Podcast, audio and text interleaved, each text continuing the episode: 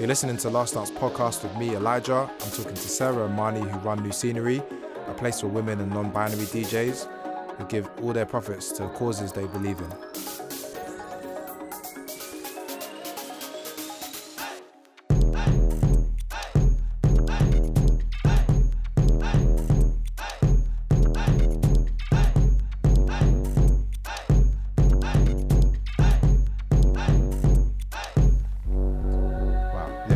Recorded now. Okay, Um, cool. Yeah. Um, if you introduce yourselves and then we'll go from there. Okay, uh, I'm Sarah. This is Marnie. Hello, I'm Marnie. We do New Scenery together, which is a night all for charity.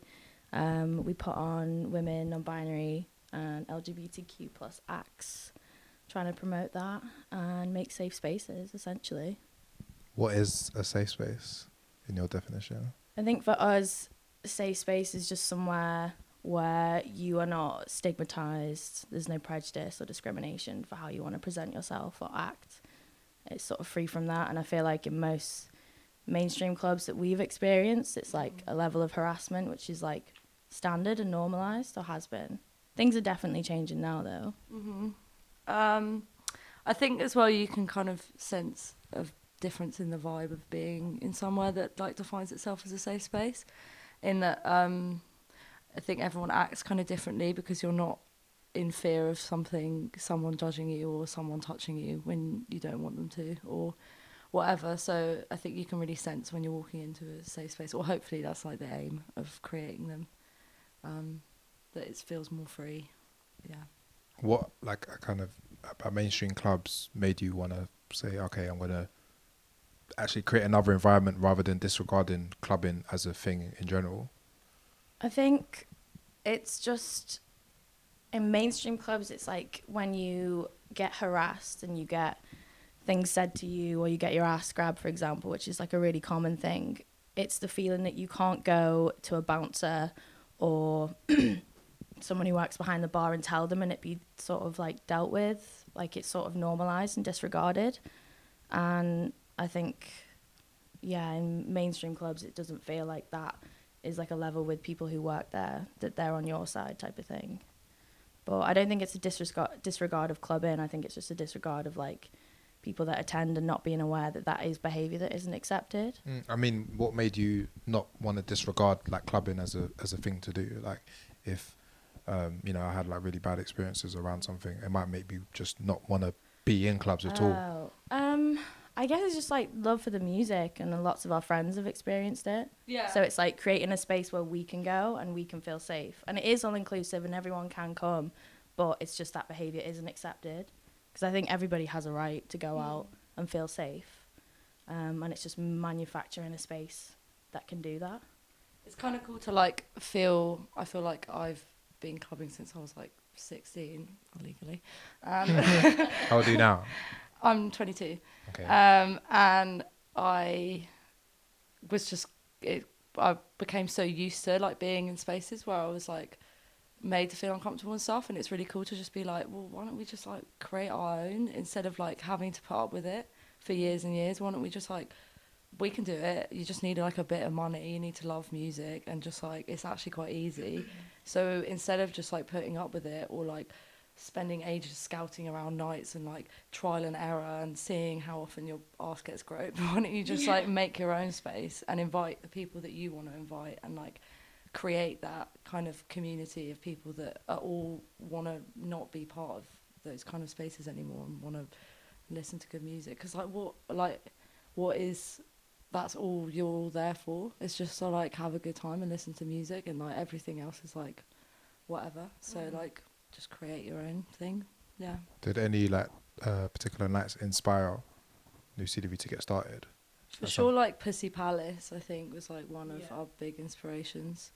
Um, they're just like doing bits, all of their nights sell out, and um, they've managed to create like this like really amazing space. Yeah. Um, I think because I started when I moved to London, I was going to so many box nights, and I absolutely loved them. And it was like me and my other friend, who's also female, and everyone who went was absolutely lovely, and we always had a great time and met so many good people. But I think towards the end when we were going, we realised like there wasn't that much representation in behind the decks of women. So it meant people would like be really surprised that we were there all the time. There was never a level of harassment, but it was sort of like a questioning of you being there. And I thought that was kind of strange and only noticed it after a while. And I was like, as soon as you flip it around and you present it with people behind the decks that you wouldn't usually see, that your like place in that venue is no longer questioned and you don't sort of have to like prove yourself anymore. But Do you still feel that like when when even that happening? If you're playing somewhere, you're putting on a night that to staff, you know, bar staff, uh, bouncers, all these kind of people, you're you're still having to say, actually, I'm the I'm the DJ, like I'm the person running, it, I'm the promoter, I'm all of these things combined. Do you know what I'm saying? Yeah, I think we've been really lucky in finding venues who are like of the same agenda that we do, mm-hmm. and everyone who works there like fully realizes it as well, which we've been really lucky. Like the Yard, for example, mm. is fucking amazing, and it's never been a question of that. But I think you have a different experience in Brighton. Yeah, I think I've like, I wouldn't say I'm like a proper DJ, but I've had like quite like lucky experiences just like play out in clubs and stuff like that. And I'd say like nearly every time I've played out, something's happened. Someone's been like, like wouldn't like I'd come up to the decks and they'd be like, wait, I didn't think a girl would be playing like stuff like that, and like or having someone like patronising a guy like standing behind me and telling me how to work the decks when I'm like I have I know what I'm doing. Do you know what I mean? So like I still am experiencing that. It's just at nights that aren't like my own night. So it's definitely still like 100% happening. So is that a difference between like maybe Brighton and London, like so, like in terms of like their the way they're looking at it? It's like okay, Brighton maybe is a bit behind in that sense. still. Yeah, and I think Brighton is behind in in terms of just the everything's kind of delayed, like in terms of like music trends and stuff like that, and like it does all come a bit later. And the lineups are still pretty male dominated, and the scene is still pretty male dominated, which is a shame. But like, I like you can notice that people are like, like noticing that it's kind of unequal and stuff like that. But it always takes a bit longer, I think. Yeah. I think Brighton's a good example as well of like jumping on the trend of like females in music at the moment, um, but it not sort of being like a genuine thing. Sort of being like, we're going to program this because it's trendy right now, and there isn't really a curation or a consideration of who's playing or what's playing or what the night's about. And yeah, it's not it's not genuine. I don't think at the moment, but it'll get there. Mm. But in London, I do think it is very different because there is so many nights going on very similar to ours, which is mm. great, and it's like spreading through all these other nights which aren't exactly have that at their ethos, but the sort of consideration of the gender on the lineup, I feel like, is being represented in a lot of different places. Mm. How could it improve in Brighton in terms of like, you know, yeah, not being like tokenistic or not being um, slow to react or not being like, I mean, uh, you I think saying- because it's small and it's like the power is only in the hands of like a few people. Yeah. in terms of like who's running venues and who's promoting. So it's sort of like catching these trends and not really considering what it's about. So I think maybe it's just more more clubs, more promoters getting involved in it. I think. Yeah, I think since I've been living in Brighton, the club scene has definitely become way more like condensed into like. There's a there seems to be like clubs shutting down the whole time, and the ones that were really forward thinking, like Mono, R.I.P., um, like closing, and it's really sad to see that um, big clubs are still dominating that scene, and like also, I think yeah, if you're in a position of power, like running one of the biggest clubs in a place, you should really be acknowledging like what that power, what you do with that power, instead of just like just running off of capital and just running off of how many people you can get in the mm. doors at one time. Like it doesn't, it, that shouldn't be your main ethos. Your ethos should be like, how am I going to use my like power as like one of the biggest like clubs in Brighton, like to actually do something. You, you talked kind of like about philanthropy, like you know these businesses kind of giving back and contributing something more than that, just making money. Um, that's obviously at the core of your night. Yeah. Um, why did you make that in- integral to What in terms happening? of the charity Yeah. aspect of it? I think that's just always been. It's always just made sense to me, and to attach charity to a club night, because I think like people flock to these nights and flock to club in, as sort of like an escapism thing and a disillusionment with society, and charities and the third sector exists as a way of showing that the government isn't doing what they should be. And then, so to attach them together just made sense to us. Yeah. And also, like, to put these organizations into like a certain light and um, give it more like exposure and make people aware of it, I think is a really good thing because, like, it's it is in the background, but it is there. Like, you know who you're giving money to, but you never know if you might need that service. Yeah. So it's like, oh, I went to that night, and then I know a friend who might need help from that. Yeah. Yeah. And also like what what we're what we're doing with new scenery, like we're not doing it for money ever. We don't make it, we don't ever get any money from it, we lose money. But um but that's kind of the point is that like if we're then if we were to run that night in order to get money then where's like the kind of like um genuineness of like our ethos is like it doesn't make sense for us to like capitalize off of things that like then we're like fetishizing female non-binary DJs in a way if we're just making money out of like having them play. So it makes way more sense as well for us to like give that money to charities that are relevant um, to what we're doing um, instead of just like gaining money off of it. Um, and also, it's cool to like.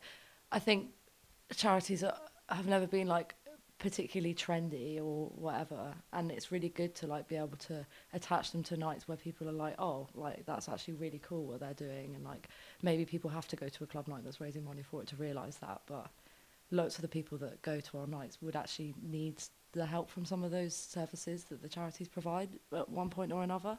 So it's just making like awareness of them too. But Also, like I think clubbing in its essence has always been like a response to like maybe people's like disenfranchised. What's the word? Disenfranchised. Yeah, just enfranchised. Yeah. Yeah. or like people people being unhappy with like um what's going on outside of a club space so people coming together and like responding to that in a space um so i think music can be like way more than just like a creative outlet it can be like a way of bringing people together and all like collectively being together for like a greater thing so i think that's why we like always get kind of deep about the way that we like view clubbing because it can be like really politically driven and it can be like it can make things happen um Can weirdly you give an an example of that that's happened in your night? Like, even just in terms of you two working together, how did you meet and how did this like kind of snowball into something that you work on? Like, met through a friend, and we were doing.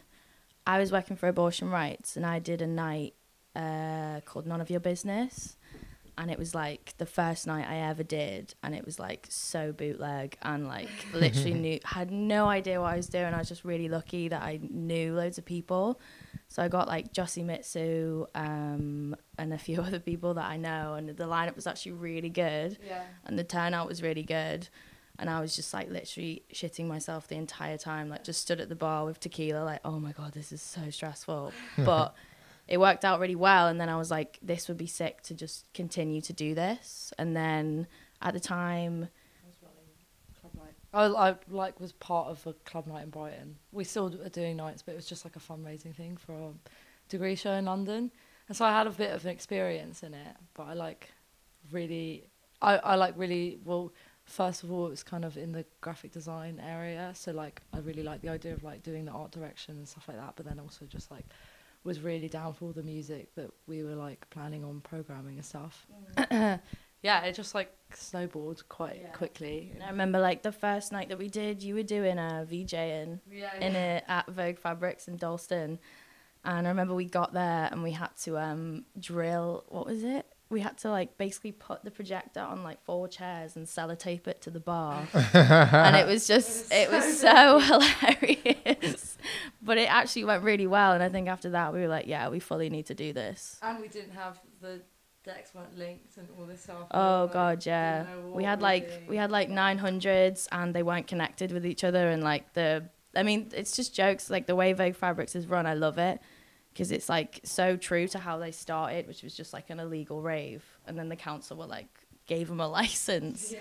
So the people that run it are just like proper chill and lax. And then it was like 10 minutes before we started, and I was like, oh, the CDJs aren't connected. And they were like, yeah, and what? And I was like, right, okay. My friend was like running down the street with a hard drive, like trying to.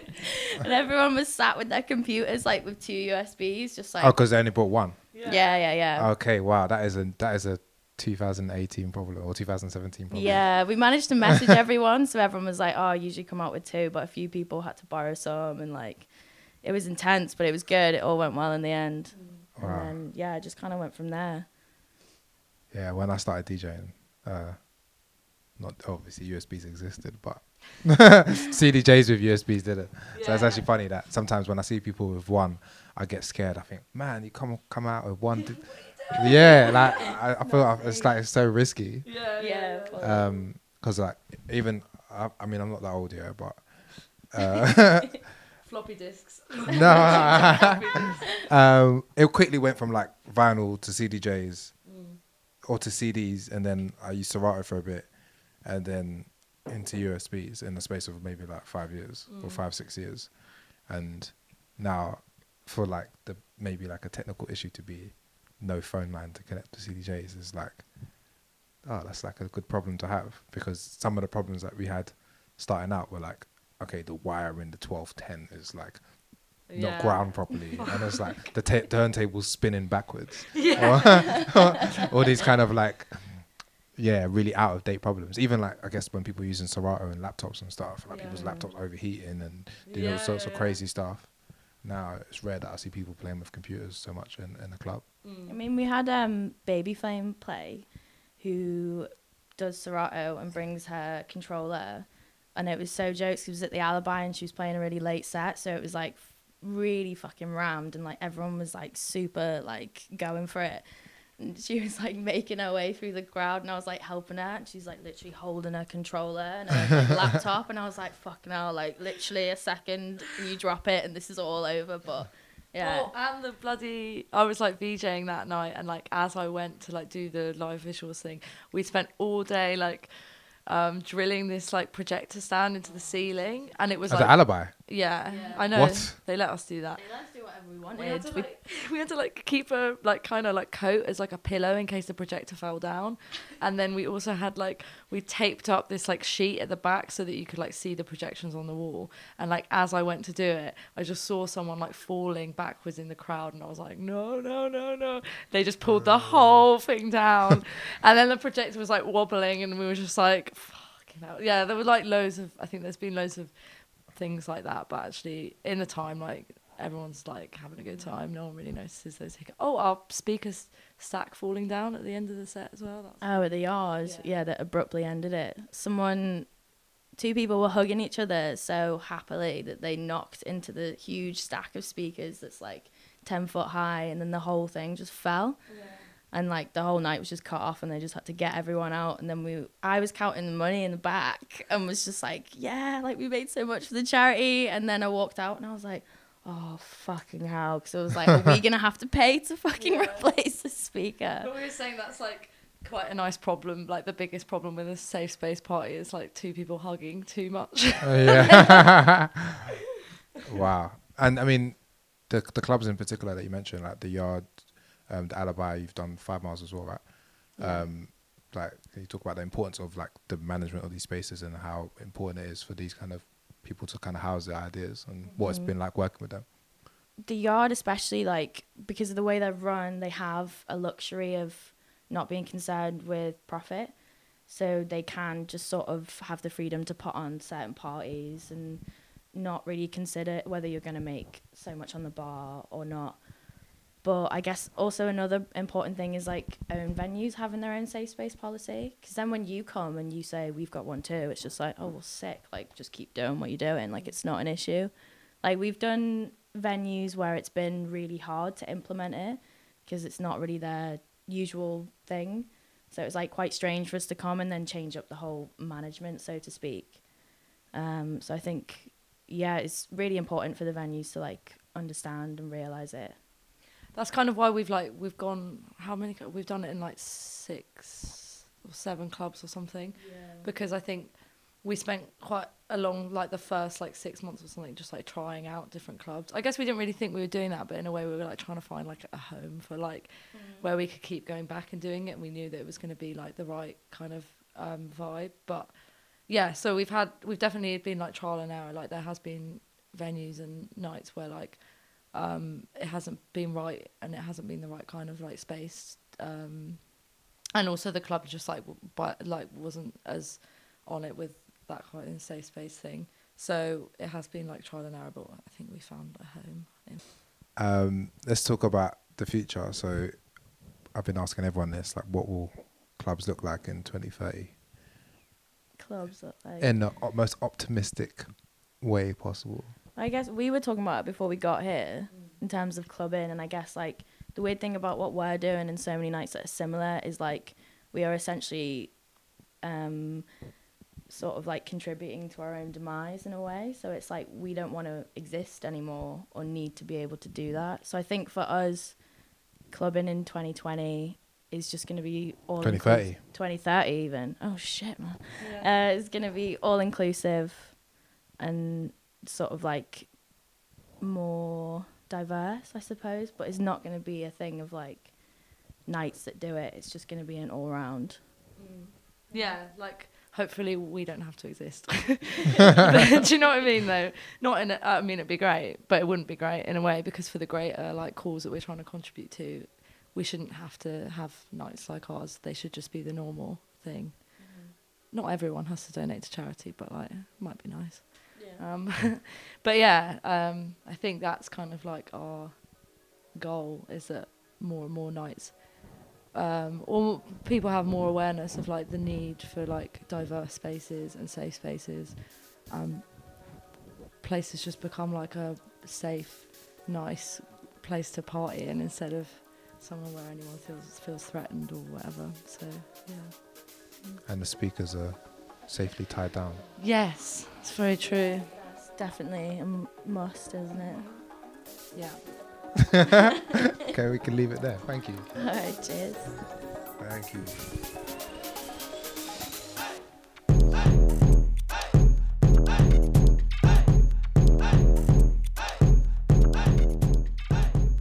If you want to find out more about Sarah and Marnie, you can find new scenery on Facebook or catch their next party at the Yard in London. This podcast is part of the Last Dance program I'm running as Associate Artistic Director at Lighthouse. Go to lighthouse.org.uk to find out more or find us on social media at Lighthouse Arts. Last Dance is supported and funded through the Arts Council's Changemaker scheme. The Last Dance podcast was produced by myself, Elijah, Jamila Prowse, and the team at Storythings. If you've enjoyed it, go to iTunes or wherever you get your podcast to subscribe, rate, and comment.